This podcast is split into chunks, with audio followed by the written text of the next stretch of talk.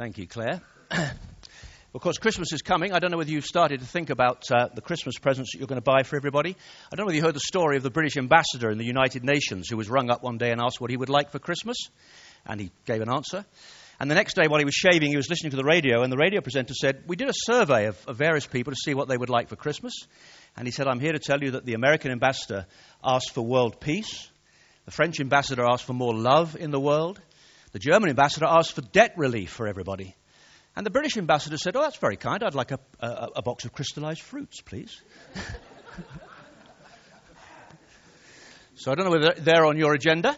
But today is the end of our nine long week study on one of the many letters written by Paul to the various churches he established around the Mediterranean. This one, of course, is the letter to the church in Philippi. And the overall theme of the series has been joy which, as I said when I last spoke five weeks ago, is an interesting word when you consider what hardship Paul and the early church were going through at the time.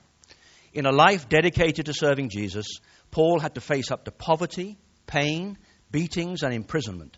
And indeed, it was from a prison in Rome waiting the trial that he wrote this letter. Yet rather than moaning, the letter includes this word joy 16 times. And today, as we pull it all together, we're going to look at another word that Paul uses contentment, the secret of contentment. Now, before we do that, I just want to have a chat with your neighbour for a, a minute or two. What do you think the purpose of our lives is? What is the purpose of our lives? Just turn to one another, have a little conversation, and see what you come up with. We've got about two minutes.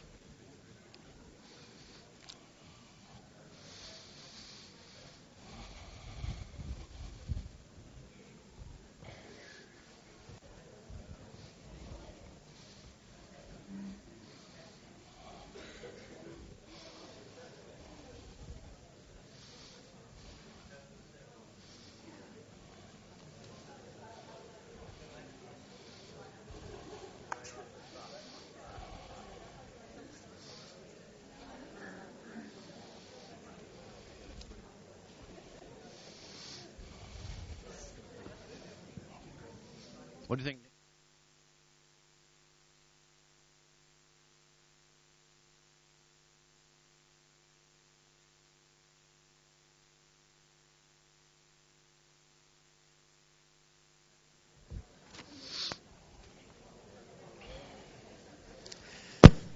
Okay.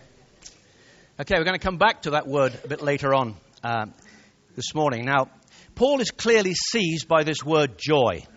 And as we've seen over the last few weeks, he talks of rejoicing in prayer and in the fruit of his own labors, rejoicing in the knowledge of the preaching of the gospel, and then later uh, that even if it, uh, gospel and the suffering that he is about to face, even if that means death.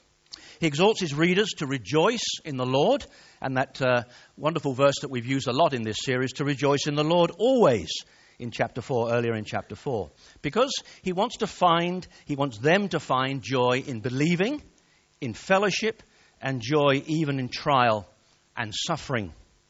His secret in finding such joy was to focus all of his attention and his energy on knowing Christ and on obeying him, on putting the interest of Jesus above his own. Christ provided a purpose in Paul's life, and it was through living out that purpose that he found such deep joy. As we've discovered, can be best summed up perhaps by having this quiet, confident assurance of God's love and work in our lives. Now, in this final passage that we're about to hear read to us, as Richard comes to read to us, he doesn't actually mention the word joy. Rather, he reiterates his grateful thanks for the Philippians, for their concern, and for their gifts that they've sent to him. He praises their generosity, which stands in stark contrast to other less generous churches. He prays that God will meet all of their needs according, as he says, to the Lord's glorious riches in Christ Jesus. And he finishes by sending final greetings. But as Richard reads to us, and it'll be on the screen as well, notice in particular a couple of verses early on, verses that we're going to concentrate on today. I have learned to be content in every situation, whether well fed or hungry, whether living in plenty or in want. I can do everything through him who gives me strength. Richard, come and share these verses with us from Philippians chapter 4.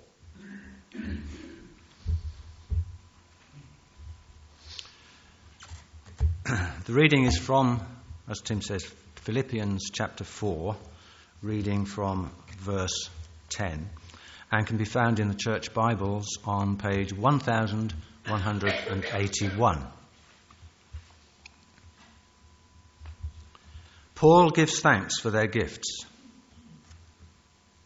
I rejoice greatly in the Lord that at last you have renewed your concern for me.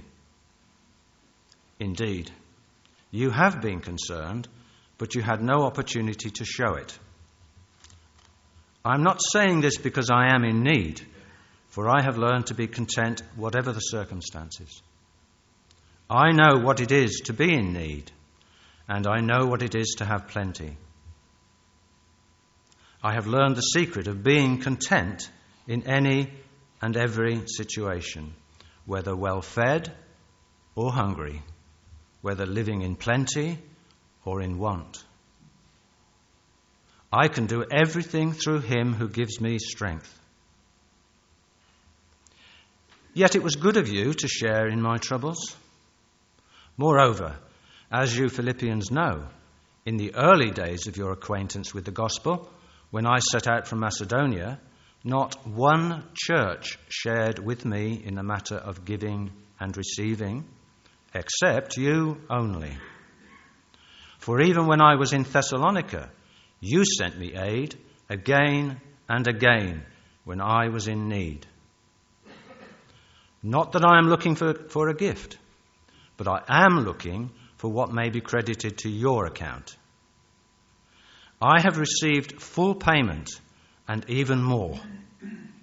I am amply supplied now that I have received from Epaphroditus the gifts you sent. They are a fragrant offering, an acceptable sacrifice, pleasing to God. And my God will meet all your needs according to his glorious riches in Christ Jesus. To our God and Father be glory forever and ever. Amen. And Paul's final greetings. Greet all the saints in Christ Jesus. The brothers who are with me send greetings. All the saints send you greetings, especially those who belong to Caesar's household. The grace of the Lord Jesus Christ be with your spirit. Amen. Amen. This is the word of the Lord. Thanks be to God. Thank you, Richard. I've learned to be content in any and every situation, whether well fed or hungry, whether living in plenty or in want. I can do everything through Him who gives me strength. Contentment, I think, is an interesting word. The Greek word literally means self sufficient in the sense of being detached from, independent of outward circumstances to have resources within ourselves that can meet and overcome any situation we find ourselves in. Now, I think many people, most people perhaps, seem to believe that only when our outward circumstances, our education, our career, our finances, our money, our family, are secure, then they will find contentment.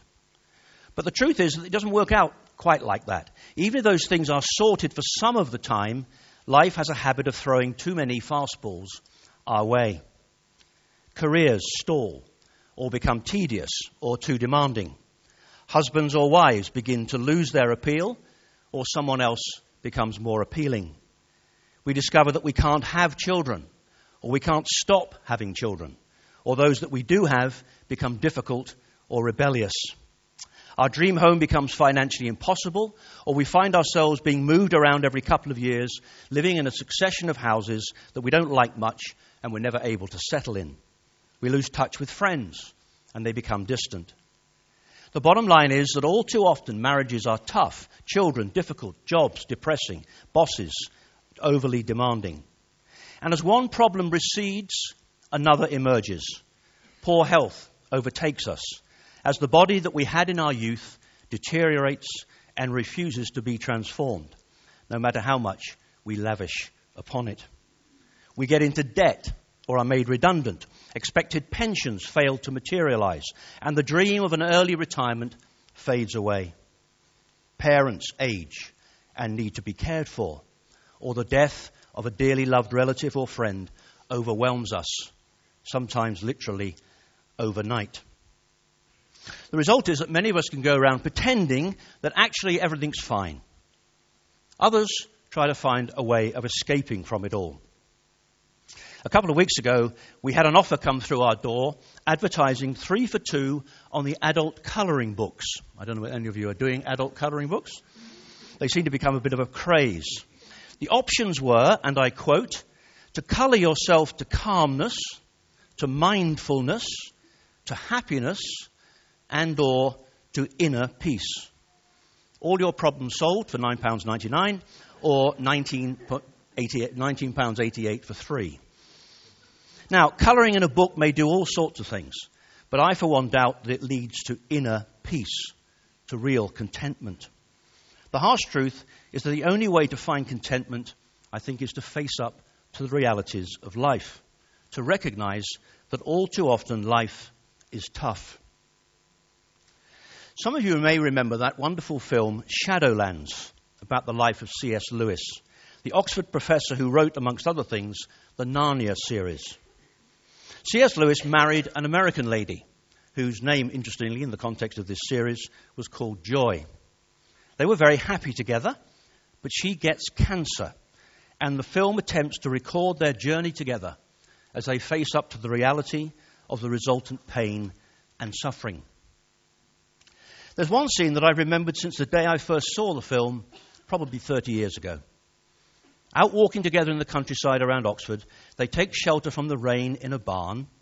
And as he's leaning on the doorpost, looking out at the rain, he suddenly says, You know, I don't want to be somewhere else anymore. I'm not waiting for anything new to happen, not looking around the next corner or over the next hill. I'm here now, and that's enough. And in many ways, I think those words are a great definition of contentment. And I've often thought of them in that way ever since. But actually, in themselves, they're not enough. Recognizing his love, his desire for the moment not to pass, perhaps for them to stay safe in the barn and never return to the world, joy nonetheless knows that they have to move on and that there will be pain and hurt to come. She's going to die. That's the reality. But in the pain, not for her, but for him, she insists that they can go back into the world and through it all still find contentment. That, she claims, doesn't spoil the happiness now. Rather, she says, it makes it real. The pain then, she says, is a part of the happiness now. That's the deal. And I think she's right. It is. Let's just have a look at the clip that I'm talking about.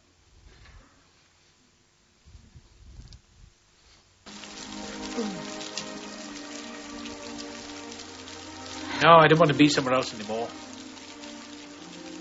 Not waiting for anything new to happen. Not looking around the next corner, no, the next hill. Here now. That's enough. That's your kind of happy, isn't it? Yes. Yes, it is.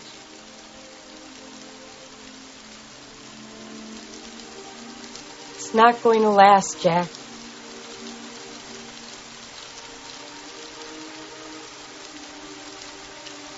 We shouldn't think about that now. Let's not spoil the time we have together.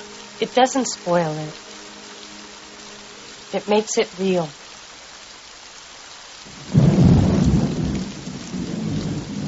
Let me just say it before this rain stops and we go back. What is there to say? That I'm going to die. And I want to be with you then, too. The only way I can do that is if I'm able to talk to you about it now. I'll manage somehow. Don't worry about me. No, I think it can be better than that. I think it can be better than just managing. What I'm what I'm trying to say is that the pain then is part of the happiness now.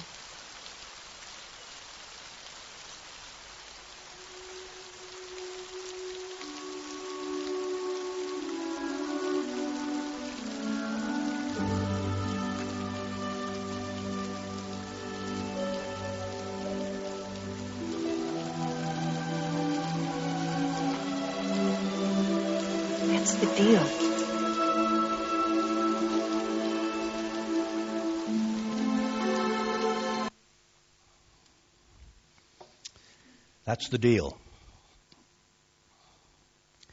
I think it's been well said that there are three things required of us if we are to live contented lives a clear sense of personal identity, a strong sense of purpose, and a deep sense of faith. Knowing that we are loved forms the bedrock of establishing our identity. Knowing that we are loved not because of what we achieve in life or what happens to us, but loved simply because of who we are.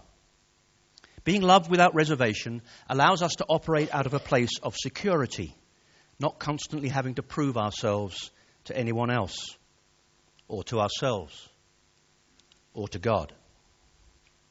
At his baptism in the River Jordan, Jesus hears a voice from heaven telling him, This is my Son, whom I love.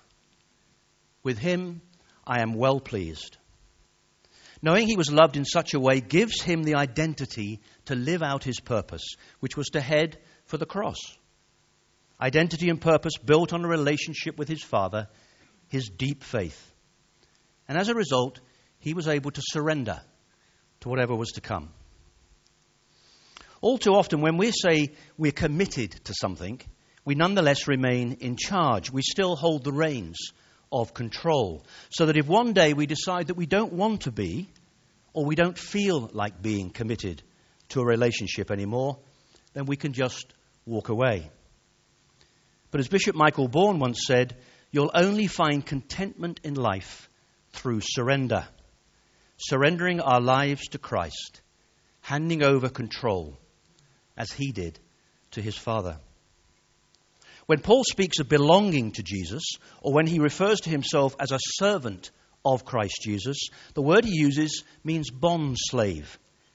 Essentially, a man without rights. That's a tough call. But we are called to it as well to surrender our lives to him, to be willing to go wherever he calls, and to face up to, to learn to accept whatever it is that life is going to throw at us. The gain is, the deal is, we don't do that alone. Let me tell you about a little Canadian boy called Andrew. Adopted at just two by some Christian friends of ours, he was a healthy and very normal baby for the first year or so of his life. Then disaster struck as he fell ill. His kidneys failed a couple of times, his heart stopped for 25 minutes, and he needed a series of liver transplants. He spent most of the rest of his life in an intensive care unit. Any of you who have had a sick child will know what a roller coaster this sort of experience entails. We followed the whole saga through a series of emails, which often read like verses from the book of Psalms. Here are a few direct quotes from one or other of Andrew's parents. The weariness is overwhelming some days. I feel like we're not even holding on by a strand. Our understanding is so limited, our pain is so overwhelming, even on good days. So many days I get up and cry and go to bed crying. We sometimes wonder how we will get through the day and whether we will simply be overwhelmed by it all. I sometimes think of it as living in a hurricane. The furniture of our lives goes flying by and the noise is unbearable. I'm tempted to, to reach out and try to hang on to the things I think I value, and I'm, I'm nearly swept away. Then I hear a familiar voice behind me, whispering over the storm. I turn, and there is Jesus standing in the eye of the storm, holding my hand from a long way away. We must keep our eyes on him, find our strength in him. He carries us even when it seems we walk alone. He is our light in the darkness. And as I draw near to him, the noise dies away, and there is nothing but him, his peaceful, loving presence. All we have to do is stay. After a particularly rough week, my heart, sorrow upon sorrow, grief upon grief, how much pain, how much more. Tears are my food day and night. It just goes on and on. I have nothing left. My only hope is in God. When we can't walk or even stand, He will carry us. He is merciful and kind. He weeps with us. Do I understand His timing? No. But I have to trust Him. The words, the promises He has spoken will not return void. They will come to fruition. God is sovereign and merciful. After a couple of good days, their message read Consider it pure joy when you experience trials. Consider it all joy? How? Not in ourselves. Our Lord is so fruitful.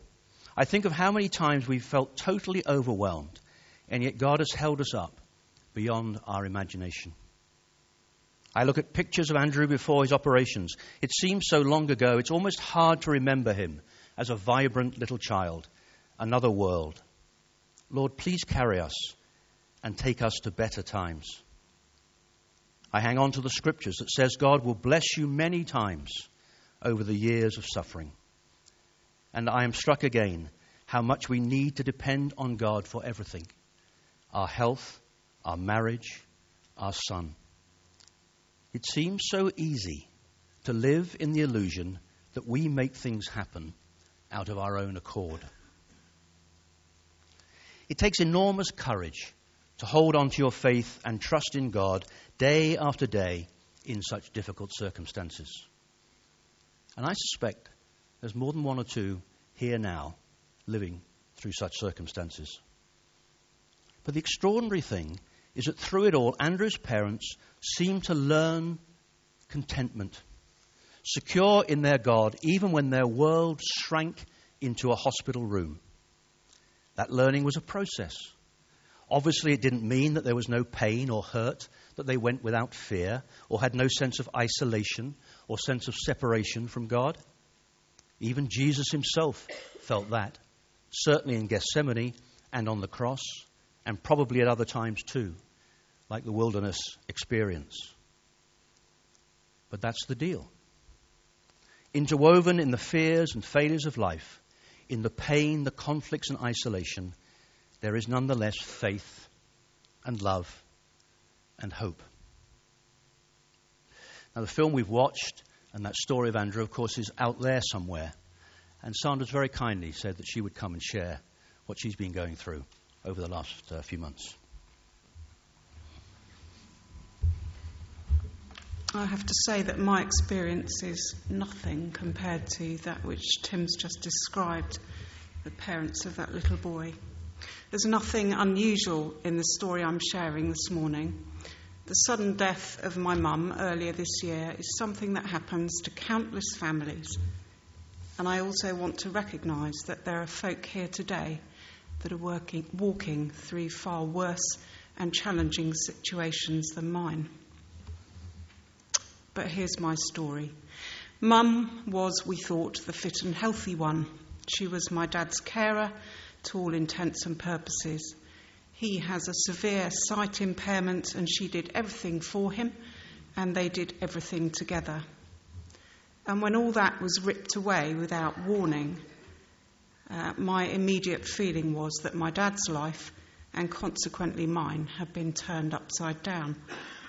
How on earth would he manage? And rather selfishly, would my life ever be the same again? My default as I climb into bed at night, don't know about any of you, is to worry about and plan about as much as possible. It's not really a great recipe for sleep. But that first night, as I went to bed just a couple of hours after Mum had died, thoughts of how on earth is this going to pan out were uppermost in my mind, along with the gut wrenching pain of losing her. How on earth is my dad going to manage? And a verse of scripture from this morning's reading, funnily enough, came to mind. My God will supply all my needs, Paul writes. Not necessarily all my wants, but all my needs. And if he will supply all my needs, he will surely supply all my dad's. And to cut a long story short, as anxious thoughts invade, I've tried to follow the discipline of focusing on truth and this was something that was taught to me by older, wiser Christians along the way. Truth from Scripture, truth that God speaks to me as I pray to Him and seek Him and just think about Him, His faithfulness, His love that never ends, the God that Paul knew. The peace that Paul speaks of invaded me that night and has done time and time again since. I can also testify that although I wouldn't have chosen for this to have happened, who would? I've come to a place of contentment, and there's a freedom about being in this place. But I do believe that that state of uh, contentment requires some effort on my part. So, as the anxious thoughts and the fears invade, the effort to swing the other way and focus on God's truth and actually to send those anxious, negative thoughts packing in the name of Jesus. And it's a continuous choice to do this because the thoughts and the feelings and the anxieties don't go away. That's life, isn't it? Sometimes I fail, often actually. But it's interesting to note that as I've practiced this discipline of focusing on truth, focusing on who God is, rather than anxiety over all that's vexing me in life being the default, uh, God's contentment more often than not replaces that anxiety.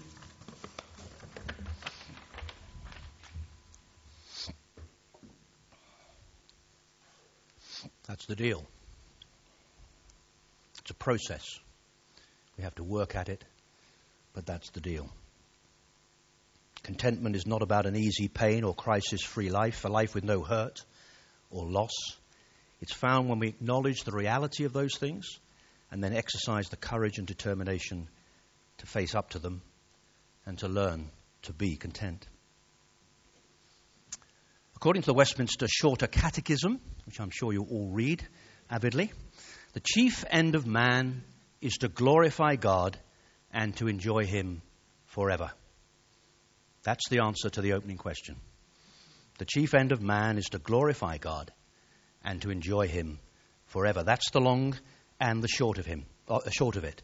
For only in Him do we find our true identity and purpose. In this letter, Paul tells us that he has learnt to be content in any and every situation. Whether well fed or hungry, whether living in plenty or in want, I can, he says, do everything through him who gives me strength. What is more, he says earlier in the letter, I consider everything a loss compared to the surpassing greatness of knowing Christ Jesus my Lord, for whose sake I have lost everything. I consider them rubbish, that I may gain Christ and be found in him. I want to know Christ and the power of his resurrection and the fellowship of sharing in his suffering, becoming like him in his death. It's a powerful message within a powerful letter. And as we come to the end of our time studying it, we are, of course, left with a challenge. Are we, like Paul, prepared to choose to serve God and to seek to know Jesus Christ more and more, to learn and find true contentment in Him, and through that, discover the joy that Paul has been writing about. I hope that's the case for all of us. If not, I suppose there's still the colouring books. Apparently on offer till Christmas Eve. Amen.